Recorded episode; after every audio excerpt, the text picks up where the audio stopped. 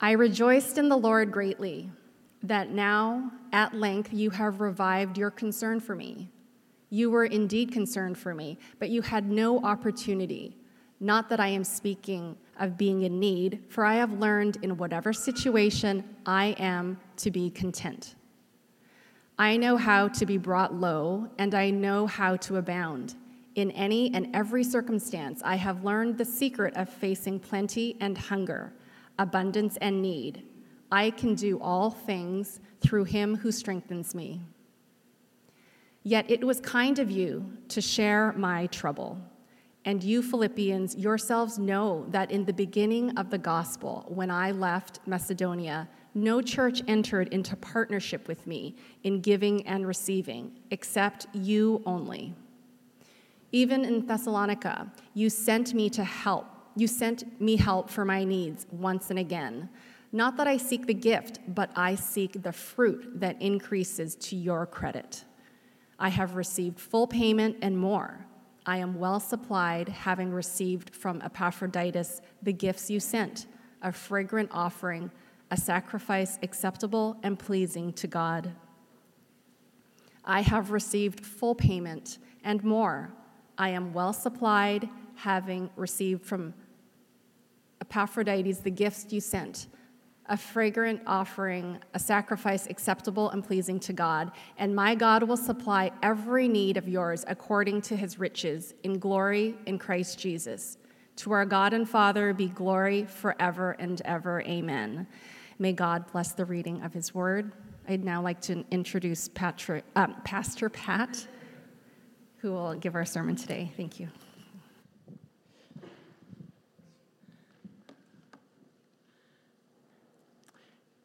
Good morning, Crossbridge family. Uh, as I was scrolling through my feed this week, as I know many of you do the same, just scroll, scroll, scroll, I was inundated with messages telling me what I need to be healthier, more responsible, or simply better prepared for winter. From Pelotons to hybrid cars, from Arc'teryx coats to titanium iPhones. Um, the barrage of advertisements left me feeling both inadequate and outpaced. Now, it wasn't just limited to material goods. I was informed that a real man drives BEVs, PHEVs, or any car that you can plug in not the car I drive. I was advised that a true master of the grill uses a Weber Genesis, not the Weber Smoky Joe that I have. And as if to question the depth of my affection, I was reminded that expressing love to my wife required that I buy her a diamond necklace from a jewelry store like Tiffany's and family bonding was incomplete unless I bought season tickets to Killington Ski Resort. And by the end of it, my contentment seemed unattainable, as unattainable as the latest model that I was being sold. Now, can you relate with this, this relentless pursuit for contentment? This endless cycle of today's treasures becoming tomorrow's trash. And, you know, honestly, even if we attain these possessions, that deep seated satisfaction we seek continues to elude us. You know, this is all an indication that we are losing our way. Now, many of us believe that the material success uh, will be satiated when we indulge our desires. Yet I invite you to challenge such an assumption. Our discontent does not stem from what we lack, but from where we place our focus. It's not we, what we own, but whom we trust. We've neglected an important reminder from Apostle Paul. These are the two verses that were before those that we read today coming from Philippians 4 8 and 9. And now, dear brothers and sisters, one final thing fix your thoughts on what is true and honorable and right and pure and lovely and admirable. Think about these things that are excellent and worthy of praise. Then, jumping to the end, then the God of peace will be with you. The God of peace will be with you. These verses not only provide for us a profound directive, but it sets a context for us to read today's uh, sermon text. Paul composing these words from his prison cell, awaiting death. He calls us to a life focused on what is virtuous and praiseworthy. It's this focus that cultivates peace despite our life's gravest trials.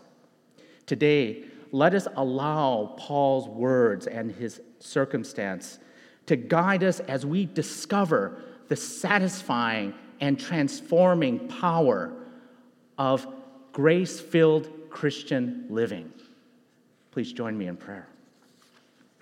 Heavenly Father, as we ponder your word, open our hearts to your wisdom. Help us to discern truth amidst the noise of this world and establish your contentment in your eternal love. Our contentment in your eternal love. Amen. Now, when Paul wrote to the Philippians, he wasn't just saying thank you, okay, for their monetary donation. He was celebrating that bond, one that was forged in faith and also of genuine concern. Uh, this is what he wrote. He said, I rejoiced in the Lord greatly that now at length you have received, revived your concern for me. This is what he exclaimed. Can you imagine receiving that note? Not a simple thank you, but a deep, heartfelt acknowledgement of genuine concern. That's the kind of relationship that Paul had with the Philippians. It wasn't about the money exchange, it was about the mutual support, shared faith, and divine love. Let's unpack this a little bit. We look at Philippians 4:10 when Paul speaks of the Philippians reviving their concern for him. You know, it's not a correction or rebuke for something that they neglected. Instead, Paul here is acknowledging their consistent and deep-seated care. They always cared, but there was some set of circumstances beyond their control that had temporarily made it, un, they, made it hard for them to express. So it's, isn't that the nature of genuine concern? That it persists even when circumstances impede its expression. Now, some of you might say that Paul is just expressing thanks for the gift. While that may be true, that's just a surface reading of it. Because what we read of Paul's joy here conveyed in the text wasn't rooted in some material gift, but in what that gift represented. He rejoiced because he knew that with every act of giving, the church was sowing seeds of spiritual growth. That, you see, it's not just the act of giving itself that blesses us, but it's the heart that is behind it. And here is a trustworthy saying you can never outgive God. Because when you give with your heart, God takes his blessings and pours it on our blessings. Now, imagine this a friend handcrafts a, a leather bound journal for you. Now, it's not just a book, but it's an expression of his love. It's meticulously bound and it's crafted with durable materials and it's personalized with your initials. With similar care, the Philippians prepared a bespoke gift for Paul while he was in prison as a profound testament to their genuine concern for him. You see, in verses 14 to 17, Paul sheds more light on this unique relationship. The Philippians weren't just any church, they were quite special. They had consistently supported Paul, even when others hadn't. They had been there for him, as scripture says, once and again. Historians believe that the Philippians supported Paul from the very beginning of their relationship. Their support reflected something that we find essential in our Eastern cultures. You see, it wasn't a matter of reciprocating or balancing or keeping score of who gave what gifts. Rather, it was the way that they nurtured their spiritual bond, conveying this deep respect and expressing heartfelt gratitude for the shared mission of spreading the gospel. And yet, with all this support, Paul clarifies its intent in verse 17, saying, Not that I seek the gift, but I seek the fruit that increases to your credit. Paul was more excited about the spiritual dividends that their giving would earn them than he was about the gift they gave. His use of the word fruit points to this. It paints a vivid picture of spiritual growth and blessings that come from acts of generosity. So, what is the lesson for us today? First, there's twofold. First one is that to recognize and value genuine concern. It's exceptional in this day and age of indifferent platitudes and superficial engagements. And it's worth pointing out that it's not how much you give, but it's about the love and the concern that's behind that gift. If Paul's focus was on the monetary, we would have some indication of that here, but we don't. And second, as believers, we see the Bible teaches us to seek spiritual outcomes by our acts of generosity. Like Paul, our joy should be rooted not in the material gifts, but in the spiritual growth that they foster. So, Crossbridge, let's practice this kind of authentic biblical giving. Let's give not out of obligation or out of recognition. Instead, let's give out of genuine concern for one another. Let's remember that every act of kindness, every gesture of support, and every gift, no matter how small you may think it is, carries with it the potential for spiritual growth. In a world that often measures worth by material wealth, let us, as Christ's followers, measure it by the depth of our concern by the authenticity of our relationships and the spiritual fruits of our actions. Let us remember the Philippians who showed us the true heart behind giving is one of genuine concern and selflessness. And as we do, we let's seek not earthly treasures, but the eternal riches that come from a life lived in service to God and concern for one another. Now, let's reflect a little bit more about this church that we find in ancient Philippi. Truly, it was like no other.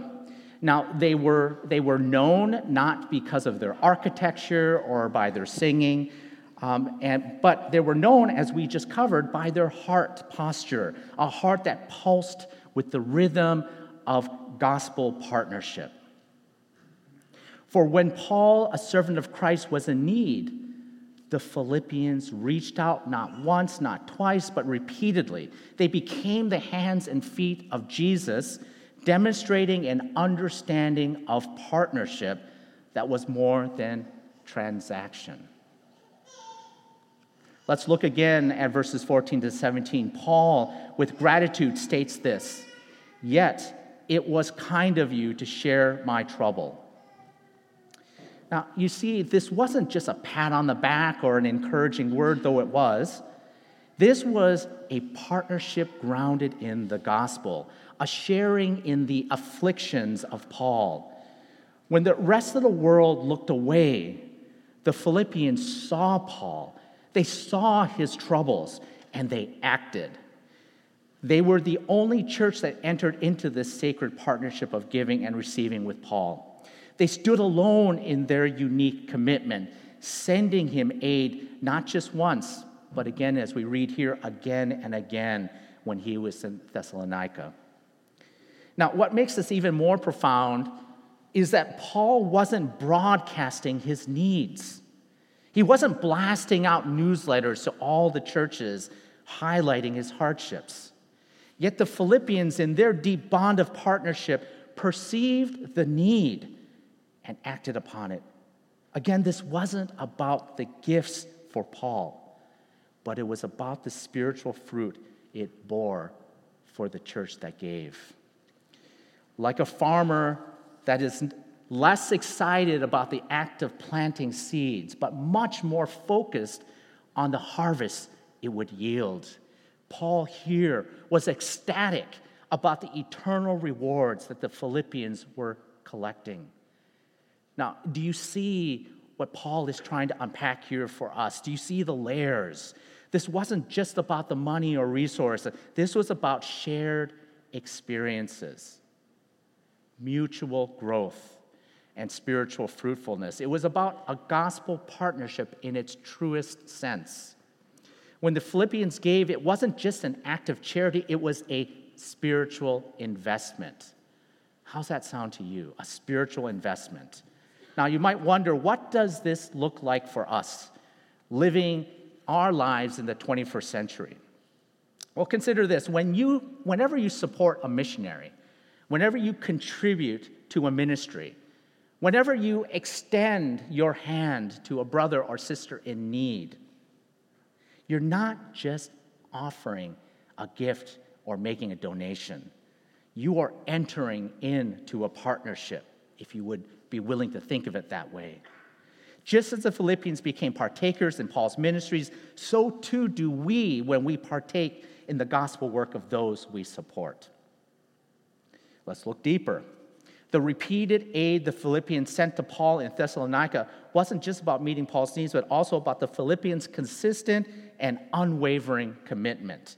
They saw beyond what they were giving, they grasped the broader spiritual implications and rewards of their generosity.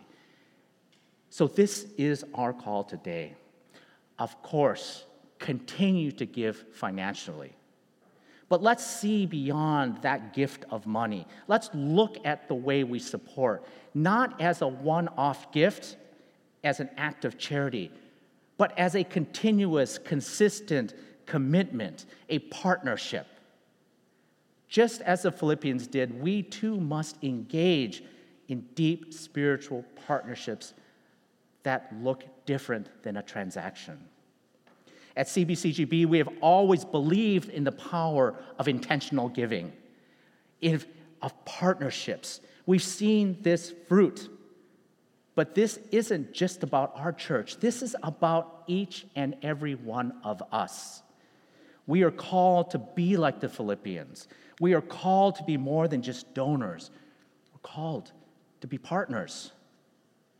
So, my dear brothers and sisters, as we reflect on the depth of the Philippians gospel partnership here. Let's be challenged. Let's not merely give, but let's partner. Let's not merely donate, but let's invest. Invest in the eternal, in the kingdom of God. Let's be consistent in our support, committed in our partnerships, and let us, like the Philippians, reap that spiritual fruit of such deep gospel partnerships. Now, I'd like you to imagine that you're seated on a plane and you are soaring high above the earth, and looking down from that height, you see the bustling cities with their sprawling, towering skyscrapers, and then you see the roads that are winding through, filled with cars. Now, they all appear like little ants scurrying along, or perhaps like little lint balls on the tapestry of God's creation. Because from that height, the things that consume our days and our focus, they actually take its proper scale. They're small, they're fleeting. This is not to dismiss your concerns, but to put it from God's perspective. This elevated perspective offers us a glimpse into the heart of true contentment. a divine contentment that Paul expounds and teaches from the letter to the Philippians. You see in Philippians 4:11 Paul makes a profound statement, not that I am speaking of being in need, for I have learned what? I have learned in whatever situation I am to be content. This emphatic repetition of I am underscores a, this, this change, this choice that Paul makes a decision to be that is independent of his external circumstances. The juxtaposition of being in need and being content, it illuminates this common human struggle we feel. But here lies the irony.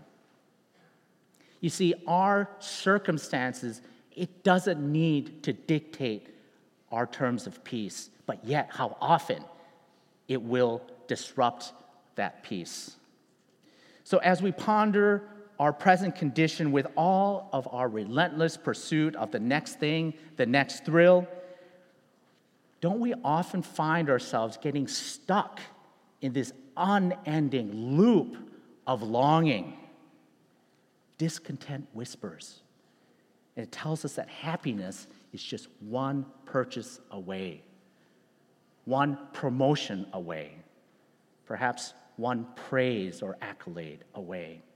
Yet this promise is as, as is elusive as a mirage, and it ends up leaving many parched in this desert of dissatisfaction. You see, contentment is distinct. Contentment is not found in our possessions, it lies in whom we set our trust.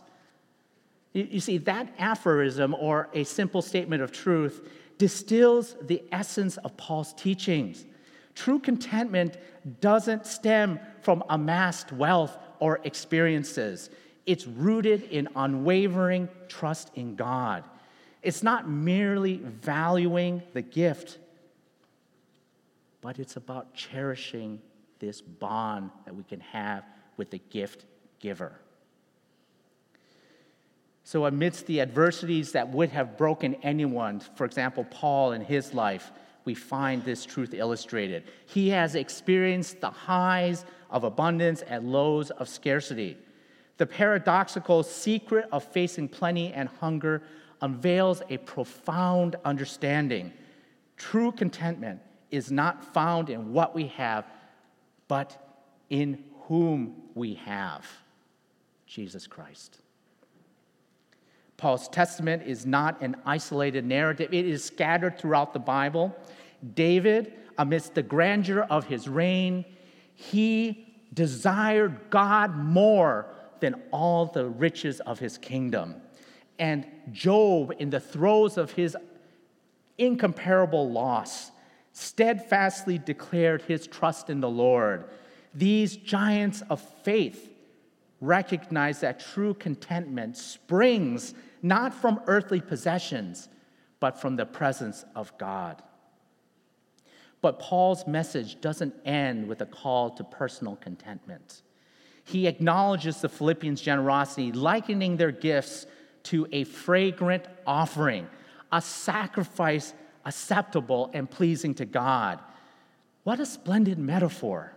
And as the sacrifices of old produced this pleasing aroma to the Lord, so do our acts of kindness and generosity today.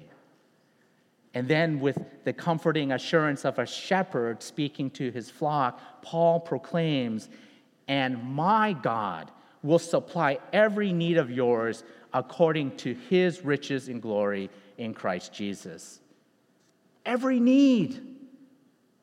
This is underscored by a hyperbole to emphasize the boundlessness of God's provision. His riches in glory stand as an infinite reservoir ready to meet our every necessity. So, how do we apply this timeless wisdom to our lives? Now, I'm going to give you this short list. It's consider it a cheat sheet for pleasing God. First, practice gratitude. In a world that often accentuates what we don't have, let's cultivate a, a thankfulness for what we do have. Counting our blessings shifts our focus from scarcity to abundance, from discontent to satisfaction. Secondly, think rightly. The Apostle Paul urges us to dwell on whatever is true, noble, right, pure, lovely, admirable, if anything excellent or praiseworthy. Think about such things. Our thoughts shape our attitudes, and our attitudes shape our lives. By aligning our thoughts with God's truth, we foster a mindset for contentment. Third, let Jesus be your strength. Paul's secret to contentment was his reliance on Christ's strength, not his own. In every high and every low, in abundance and in need, it was Christ who fortified him. Likewise, when we abide in Jesus, drawing our very sustenance from him, we discover the secret of being content in every circumstance. And fourth, trust him. Trust in the Lord with all your heart and lean not on your own understanding. In all your ways, acknowledge him, and he will make your path straight. When discontent seeks to divide your heart, double down and choose to be wholeheartedly devoted to God. Forget the fleeting promises of this world, but serve the eternal promises of our God. Crossbridge I'm going to begin wrapping up where I began with this message today, with this relentless bombardment of advertisements we're always exposed to. Each advertisement proclaiming a projected inadequacy.